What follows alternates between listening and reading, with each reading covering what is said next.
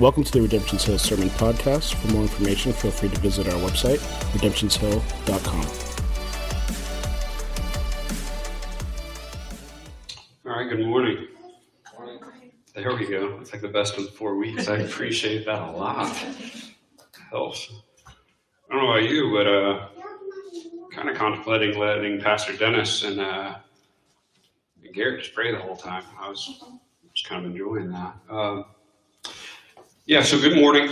Uh, it's good to be here with you. It's good to be actually here with you, not just only online or anything like that. It, it, it's good to be able to gather and worship God uh, with you. So today we jumped into a 10 week series, a brand new series for us uh, over uh, the Beatitudes. And while I know if you've been around me for a while, I kind of do this all the time. And I know I don't ever start out a series going like, this is going to be awful. I know I don't ever do that, but I still can't help but say I'm really, really excited about this series, not only because of the content of what we're going over, but also the timing of which we're going to cover it. I think it's going to be uh, really extremely good for us. Uh, I, I, believe that. If you look at your calendar, right, I said this is going to be about a 10 week series. Um, that's going to lead us up right up to uh, the the elections. Like we're going to be pretty much right there. And, and let's be honest, 2020 has already been a lot uh, like a whole lot. Um, none of us have remained unscathed. Um, this year, uh, we've been introduced to the word pandemic. I, I, don't think that any of us ever said pandemic 12 months ago. I don't think it was really a word in our vocabulary, and now we're very comfortable with it, uh, or at least we've been forced to be familiar with it. Maybe that's a better way to say it. We become more familiar with fear and anxiety than we've probably ever been. Uh, we've also been forced to figure out situations that we've just, they were never on our radar before. Like, am I essential? Like, man, okay, that's harsh. Like, when you're trying to read through, I guess I'm not essential. And uh, then the possibility of losing your job because you just can't can't go anywhere. Like that's something that we've never really dealt with before. Uh, many parents are being forced to kind of figure out, okay, uh, since we don't know uh, if the kids will be in, like what in the world do we do when we work? We've been forced to kind of figure that out. And That's never really been on the, the radar uh, either. And those things don't even take into account the kind of just really heavy topics that have come our way already. Right? If you look at uh, the, the, regular ones that we've forced to, to, to, look at, right? Some heavy ones that we've been dealing with before even COVID really started jumping off. We're, really like the, the, the, murders of Ahmaud Arbery, Breonna Taylor, and George Floyd, and, and all the emotions that they brought with them. And maybe the positive and poor ways that the church has responded. Uh, we've had to take into account the heated debate of what to make of Black Lives Matter and hopefully, we've had the wisdom to split that into categories of the words, the organization, and the movement and figure out what we think about each of those. We've had the politicization of masks. Don't take my rights away. The weaponizing of information as well, where you're going, what in the world is true right now? So we've had a unique virus come and rip down our way of life, but we've also had a simultaneous rising of the tide of frustration and anger all around us that's caused like probably one of the greatest divides that we've ever seen, at least in our lifetime. Culminating in riots, cancel culture that's out of control, tribalism like we've never seen, uh, and just quite honestly, a, a level of rage that's difficult to be around. But, but here's the interesting, or maybe here's the better way to say, here's the worrisome part. Our tension is this high already, while the force or the inertia of the election process hasn't really even got going yet. Meaning from here kind of gets worse. Yay, like a good intro into a series, right? More tense, more heated. And at the boiling point that's coming to us, I think that's the exact point that we need to hear the words of Jesus to come in the Beatitudes in Matthew. It's going to get heavier than it already is, but Jesus has a beautiful message that still stands even in light of what we're going to go through.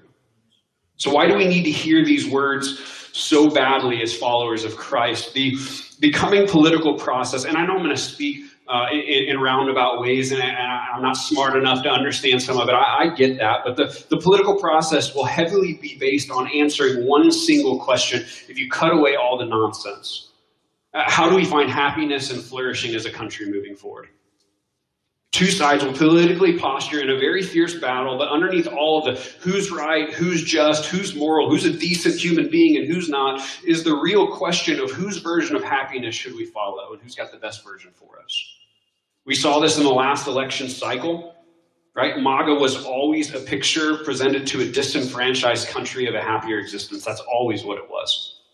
Elect me and I'll change everything that made you unhappy. Elect me and I'll make the country prosper financially. Elect me and I'll make jobs come back. Elect me and the US will regain wealth because I'm going to make us better deals. I'm not arguing if that was a good plan or a bad plan or whether it succeeded or failed. I'm simply saying that it was definitely about happiness. Unhappy people being sold a version of happiness then right now the, the, the, dnc just happened. And if you watched parts of it or maybe even just saw some some excerpts you may see the vision of happiness that was partially sold. I know that there's more to it than this but was partially sold was this happiness via unity love kindness and human decency. That was the picture. Which let's be honest uh, and, and you know you can never pin me down on one side or the other but that was a pretty smart play. Why? Because we're really angry and divided right now so a, that's a happiness that a lot of people, no matter where they stand on the political aisle, are going, huh, I'm, I'm interested.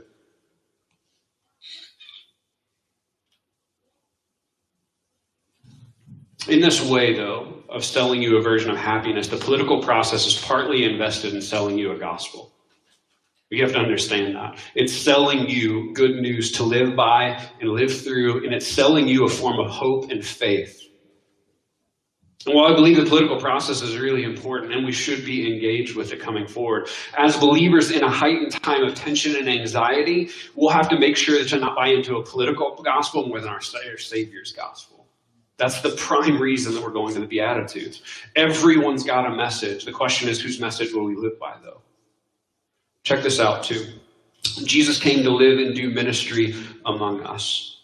He was baptized by John to kind of kick things off. He was tempted in the desert and then he called his disciples with these very, very specific and pointed words follow me. Which understand, like, those disciples didn't have a different call than we do. That's the same thing that we do follow him.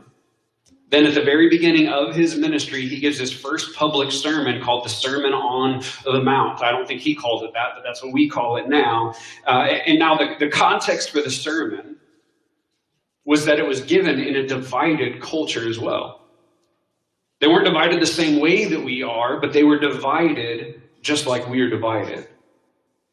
By and large, there are two groups who are in opposition uh, for the way that their world should look, in which Jesus was speaking to at that time. There was a Jewish people who really wanted to keep their old way of life and their systems going, while there was a Greco-Roman people who they had no use for the Jewish faith, and they wanted to flourish by gaining power and wealth and, and experiencing things. And they really believed that, that that flourishing or happiness really came by you getting whatever you desire if you're following these two cultures had a completely different view of flourishing one wanted their glory days to be kept going with traditions and religious systems while the other wanted to blaze into a brand new day of freedom and power. The tension largely came over deciding whose view of flourishing is right and whose view of flourishing is wrong. And in the middle of this tension jesus speaks to a group of people on a mountain and at the very beginning of his sermon, right, the, the opening, there's no little cute story at the beginning. The very thing that he jumps into without covering anything else is Jesus breaks into what we'll consider a third path, which is called the Beatitudes, which is a list of several different versions or visions or plans for how we are to live in Jesus' messages, these versions or these visions or these ways, that these will bring you happiness and freedom. Here's the hope, though, that we'd hear these words from Jesus not as a historical sermon for people in a long time, uh, a long ways back, but they would hear them as words for our hearts and our souls right here in the, in the place that we are in now. And even more so, as a pastor, my hope for all of us together is that we would choose to live inside Christ's plan primarily we can invest in the political processes that are happening. But my hope is that we would never invest in them further than we would these things that Jesus says to us. So, Matthew 5 is where the Sermon on the Mount opens. We'll read 1 through 12 this week, and then we're going to do a beatitude every week, and we're going to have some stuff at the very end of it as well. But uh, for context, that kind of gives the whole thing. So here it is uh, Matthew 5, starting in verse 1 through 12. Seeing the crowds, he went up on the mountain, Sermon on the Mount. And when he sat down, his disciples came to him, and he opened up his mouth and he taught them, saying, Blessed are the poor in spirit, for theirs is the kingdom of heaven. Blessed are those who mourn, for they shall be comforted. Blessed are the meek, for they shall inherit the earth. Blessed are those who hunger and thirst for righteousness, for they shall be satisfied. Blessed are the merciful, for they shall receive mercy. Blessed are the pure in heart, for they shall see God. Blessed are the peacemakers, for they shall be called sons of God. Blessed are those who are persecuted for righteousness' sake, for theirs is the kingdom of heaven. Blessed are you when others revile and persecute you and utter all kinds of evil against you falsely on my account. That's an important kicker. Rejoice and be glad, for your reward is great in heaven, for so they persecuted the prophets who were before you. This is the word of the Lord. This is the Beatitudes of the Sermon on the Mount. That's the very front section. After reading those, we see eight or nine statements of blessed are. And there's a little formula blessed are, and then he'll give some sort of, of posture or disposition or situation, and then, an, and then kind of an outcome after that. Now, the reason that this is called a, a, beatitude, or why these are called beatitudes, is in the original language, or not in the original language, in Latin, blessing is translated as, as B E A T I, and that moniker just kind of stuck with it. But here's why that matters, though. The Greek word that is actually used here is a different one, makarios. Why should we know that? Because it doesn't actually mean blessing, or at least not exactly.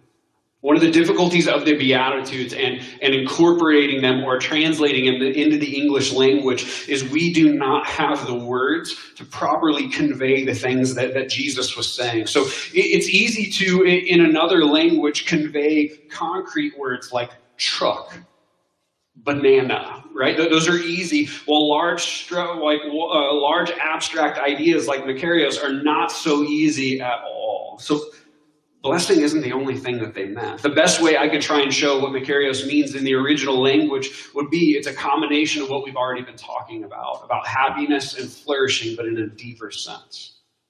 Not happiness like, uh, you know, I, I, had an Andy's custard last night and I'm so happy.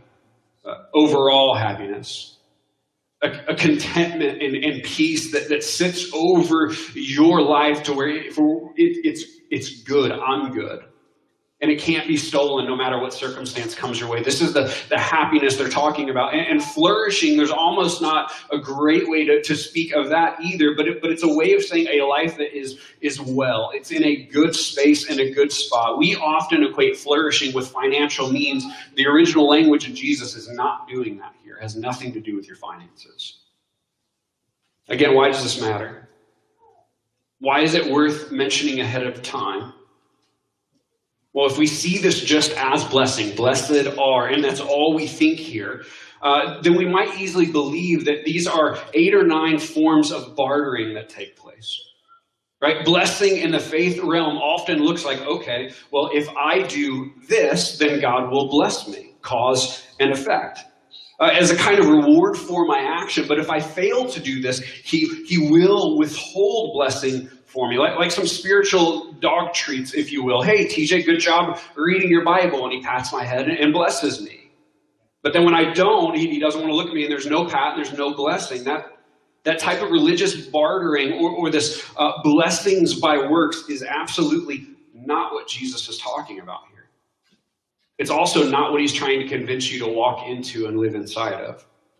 What is happening instead, and this may seem like a subtle nuance, but, it, but it's really, really important. What's happening instead uh, is uh, he's telling us where, where Makarios comes from, where happiness and flourishing actually come from.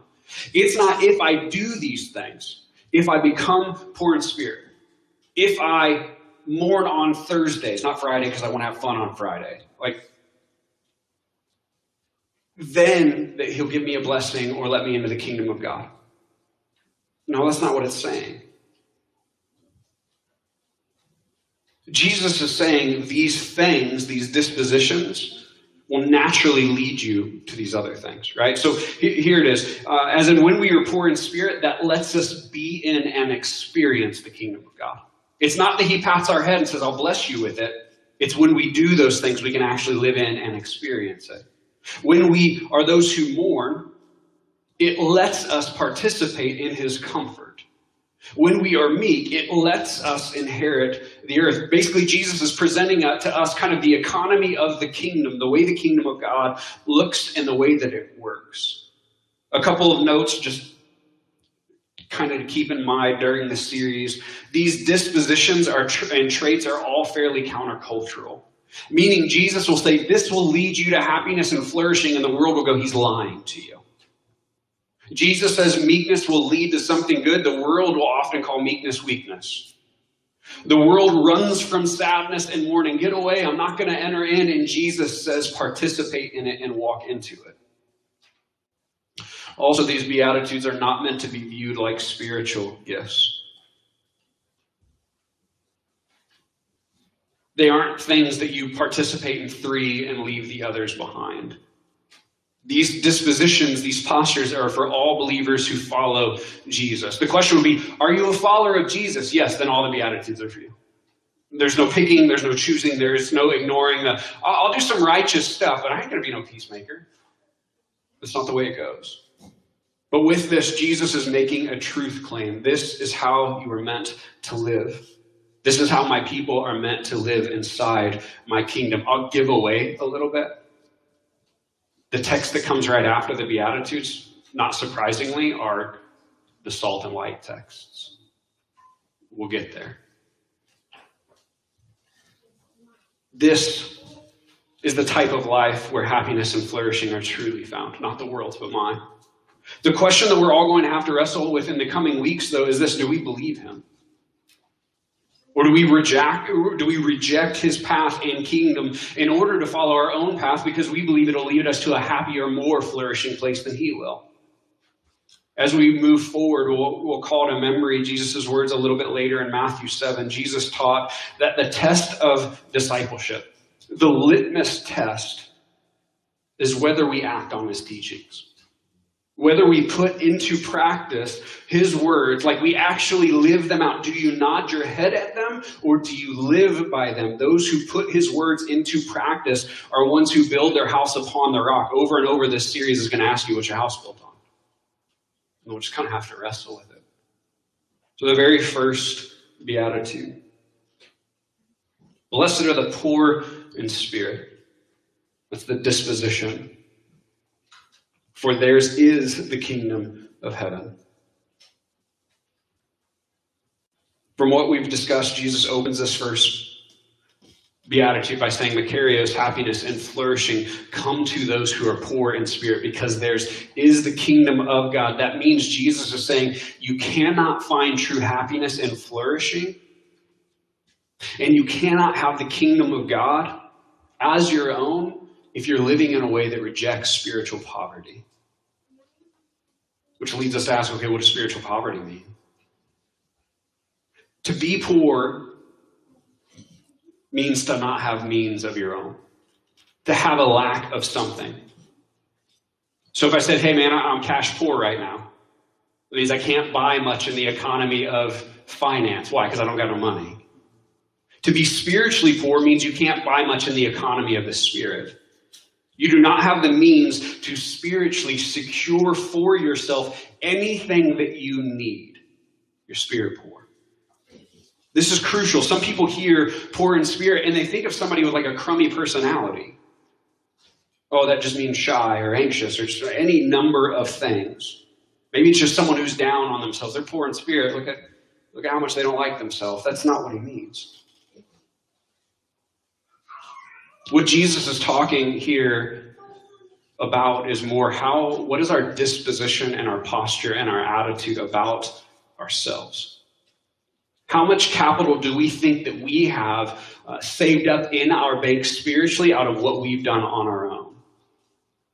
How much capital do we have in the, the bank to earn us some sort of spiritual position through doing any number of things? How much credit do you have in the spiritual bank? Now, this idea, Jesus saying, Blessed are the poor in spirit, for theirs is the kingdom of heaven, would have been an abrupt collision into the day he was speaking it into. The Jewish people were being taught by their leaders that they could actually become spiritually rich.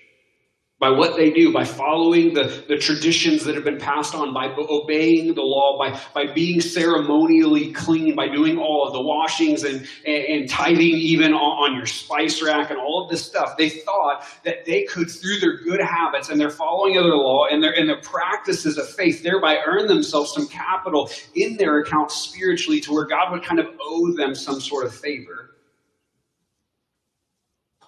So they thought they could store up spiritual means through good living. And Jesus told them if you think you have means spiritually, you will not find happiness, you will not flourish, and you will not enter the kingdom of heaven.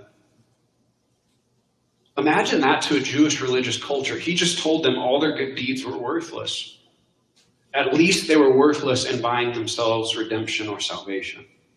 Now, to the Romans, the other people in that culture, they did not care about the kingdom of heaven. Uh, largely, uh, they also didn't care about God or the God of the Bible for that matter, but they were highly pragmatic and their culture believed in pride and, and what you do for you quite heavily. So uh, they, they kind of believed that a man's worth was, was gained by, by power or by money or by earned through what they do that a flourishing life was one that got wealthy, wise, or powerful, or experienced anything that they really wanted. And Jesus says, hey, that plan for happiness and flourishing, that's not going to work either. That pride and that belief in oneself will not lead them to where they need to go. So notice Jesus, beginning of his earthly ministry, first public sermon, he just kind of destroys everyone's worldview. Going like, all that stuff, it's not going to work. He says to them, self salvation, trying to earn capital spiritually by good works, and self exaltation by trying to do things to, to put your spirit in a good place. Uh, he says that they're only going to lead you to destruction. Not happiness, not flourishing, not the kingdom of heaven. So lay those things down and understand spiritual poverty is the, the door that we, we must walk into to enter his kingdom and find true happiness and flourishing. Martyn Lloyd-Jones wrote one of the best books that I've ever seen on the Sermon on the Mount, and I, I kind of busted that back out over the last couple weeks. And uh, there's a quote that I had highlighted from a long time ago, and it, it just struck me again. He says this We cannot be filled until we are first empty. You cannot fill with new wine a vessel which is partially filled already with old wine until the old wine has been poured out. What does this mean, or how can that be applied here? We cannot become those who are rich in Christ. We cannot be filled to overflowing with his righteousness and his peace if we're still trying to stock up wealth for ourselves spiritually on our own. You can't be rich in Jesus if you're still trying to stuff your pockets here on your own way. The beginning, we can understand, like when he's talking um, this, these words about filling up, they're talking about righteousness. The, the beginning of repentance is the, the, the recognition of one's spiritual bankruptcy. Wow, I am a sinner in need of a Savior, and I can't fix it. The beginning of repentance is realizing one's inability to become righteous on one's own and need for outside help. See, the only way to enter into the kingdom of heaven, to be made right with God, to receive salvation and walk into the eternal life that God has for us, is to first lay down any hope that we on our own can save ourselves. To lay down any belief that our very best actions and best deeds and best churchy things will atone for even just a partial sin.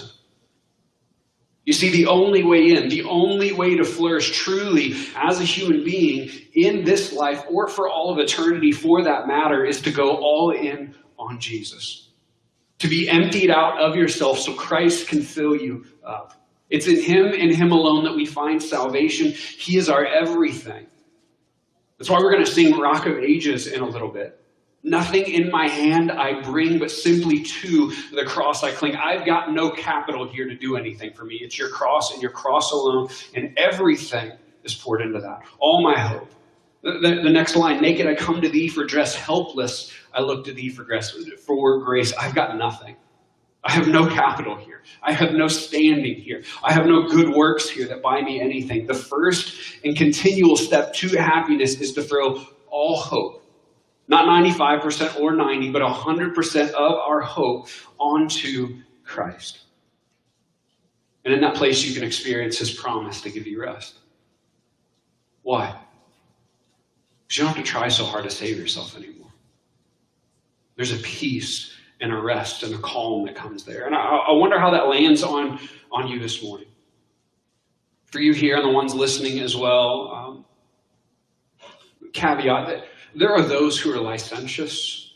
Like they walk into license, meaning they they aren't throwing all their hope on Christ. They're just kind of using grace as a license to do whatever they want and think that they're fine. So things like addictions and pride and anger and a lack of mercy, they're inconsequential and they're all ignored because people think that Jesus doesn't care about those things.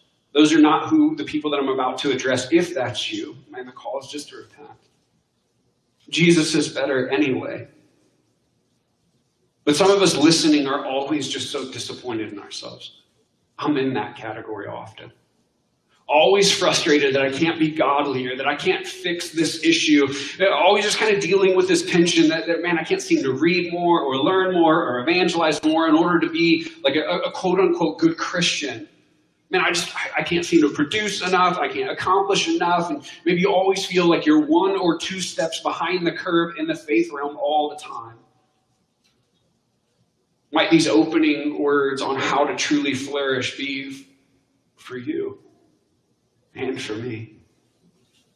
See, the beauty of the gospel is that you could never and would never be enough, but in your spot of not, not enoughness, Jesus came to fulfill all that you couldn't. That is the beauty. So you can find happiness. You can find a, a, a, good spot for your soul to rest today by laying down any remaining hope in your good works to secure a better spot for you. This lets you just exhale. To where in a fresh way you can feel accepted and you can feel grace and mercy and begin to walk in and enjoy the kingdom of God instead of always worrying that it's going to be taken away or that God isn't happy with you or doesn't love you anymore. See, when you are poor in spirit, you stop putting any faith in yourself and all faith in Jesus. Does not for a second mean you don't try to be like him but you understand a whole lot more when you fall down. Maybe you're here and you're more like the Romans, though. Constantly striving to do more to make God love, or you aren't constantly striving to do more to make God love or accept you. You, you aren't on a self salvation project through good deeds or work. Instead, your salvation journey is one that believes that true salvation or happiness comes through you getting more or doing more or having more in your life. You find yourself maybe constantly trying to carve out a better existence, always trying to accomplish more or get to a better position. Uh, you find yourself never satisfied, uh, and you're always seeking new experiences and, and new uh, Instagram moments to make you happy, whether it's vacations or pursuit of a hobby or anything like that. That disposition is still one that rejects spiritual poverty. Why? Because it's believing that we, as spiritual beings, can amass enough stuff through our life to satisfy our longing in our spirit and make up for all the things that are broken inside of us. It's not trying to earn salvation, it's just believing that it can like mute and numb the things that are going on inside of you if you just get to the next great thing. There's a song that I've liked for years by the lead singer of, Thrice. Uh, don't Google him now, he's going through a weird faith thing, but uh, the song is good. He says this, and man, this song, like I, I played it, I played it in a service at the Ark. yeah, I don't know if that was a mistake. Um, I should stay on my notes. He wrote a song called "It's Not Enough," but here are the words. Remember the mindset if I can just get the next thing. The words of the song, though all the wealth of men was mine to squander, and towers of ivory rose beneath my feet. Were palaces of pleasure mine to wonder, the sum of it would leave me incomplete.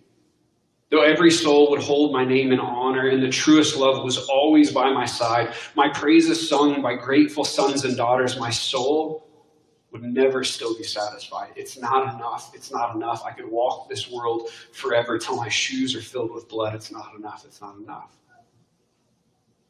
See, that song is about the futility of trying to fill the longing in your soul with stuff. Read Romans, trying to, to, to, let creation satisfy you instead of the Creator. It declares the same realities as the book of, of Ecclesiastes as well, all is vanity. That we can never, no matter uh, how much we get or how many fun things that we experience, we can never get to a place that it will fix the broken stuff inside of your soul that sin has caused. The only thing that redeems, the only thing that fulfills our spirit is Christ, His work, His accomplishment, His mercy, His peace. The other thing is His rest. See, no matter how much of creation we gain or experience, it will not change the things that are busted up. If that's you and you find yourself maybe in the season of life way too caught up with your own life and the things that you have and where you're going and what's happening, hear Christ say to you, Hey, stop trying to build up spiritual wealth. It's not going to take you where you want to go. And I pray that you hear that not in a hammer way, but in a loving way to go, like, it's just not going to lead you where you want. And the call for Christ to say, hey, come to me. I've got, I've got it, though. The call to be poor in spirit is a call from Jesus to empty our pockets completely. To stop trying to gain spiritual standing with, with how you live and instead live by grace. Accept in your heart that Christ knew what he was buying when he paid for you. He doesn't regret the price that he paid, and he hasn't stopped loving you. Remember the last message from Ephesians. All of it just shows you've been loved the entire time. That does not mean stop trying. It does not mean stop reaching out for righteousness. We're going to get to that one later. Just stop thinking that that process makes God love you more than you. He already does. He loves you fully now.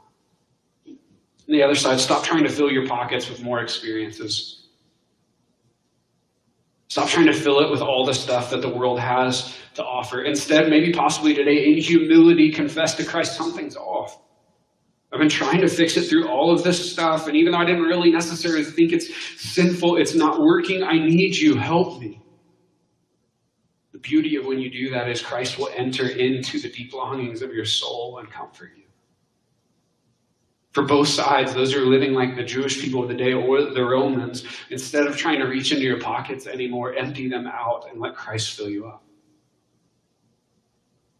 This is the meaning of spiritual poverty giving yourself 100% to the understanding that you need Jesus.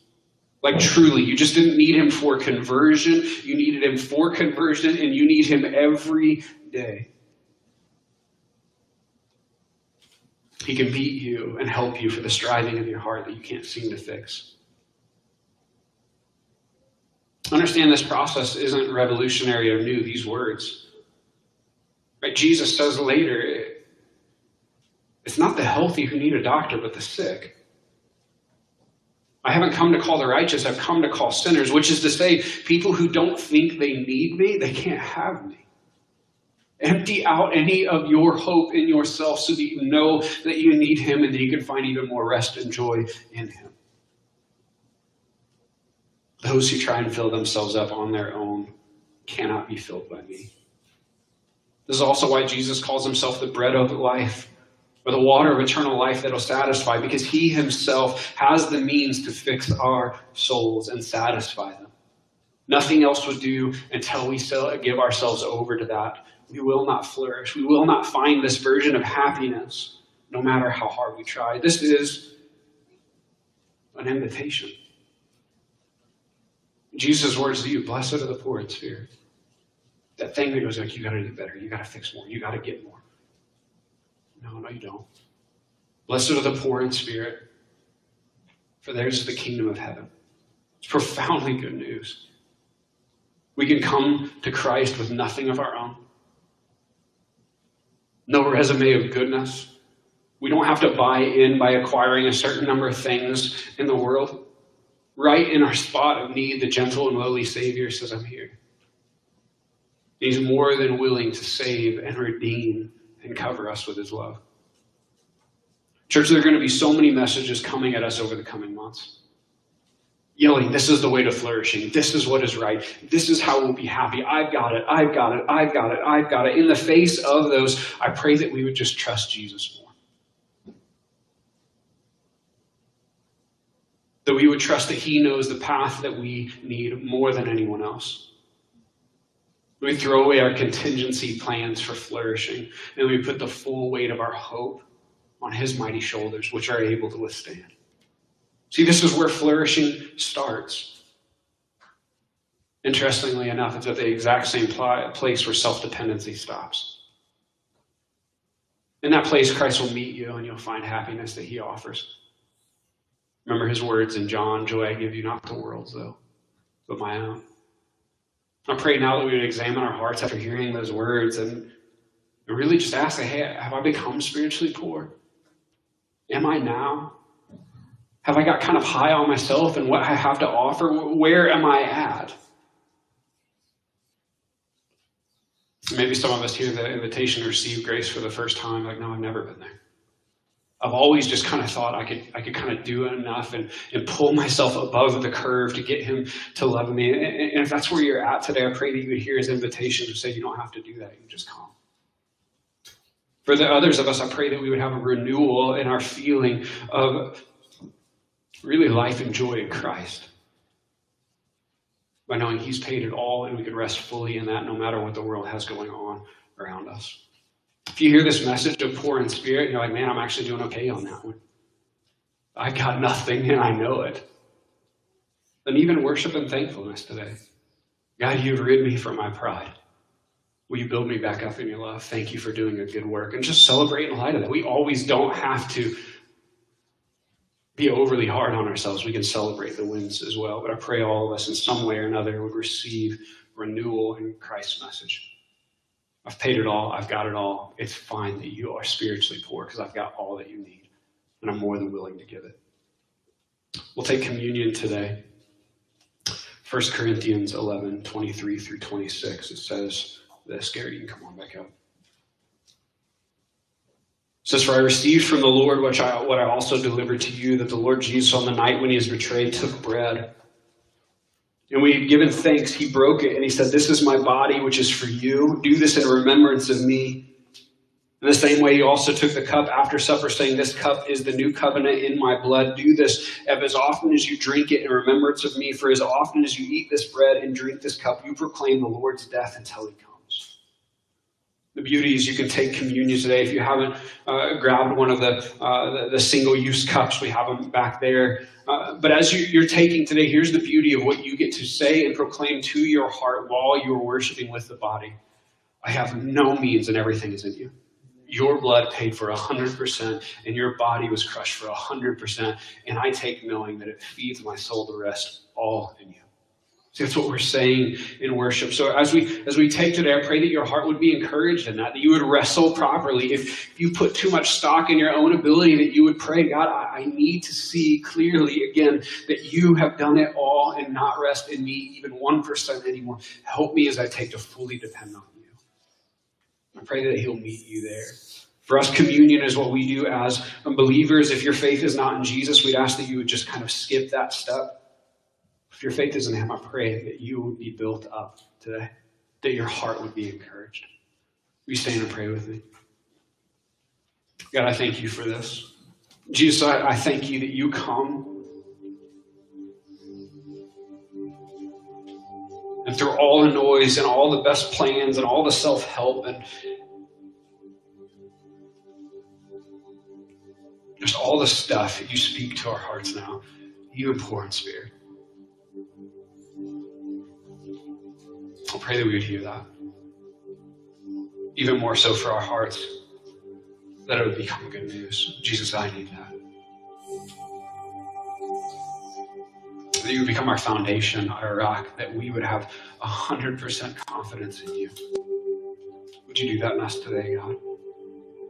Would you stir our affection for you? Would you stir our, our gratitude and joy in you? May we worship not out of bartering, but may we worship out of joy that you've done so much. And you've offered us so much. Holy Spirit, I pray that you would come and work. We need you. My words without you are useless. The Spirit, come and work. Stir our affection for Christ. Let us see Him. Break down the hard spots in our heart. Let us let go of everything that we're trying to store in our pockets so that our full faith can be put on Jesus. And Jesus, I pray that you would fill us up today. We pray that in your name. Be glorified, Father.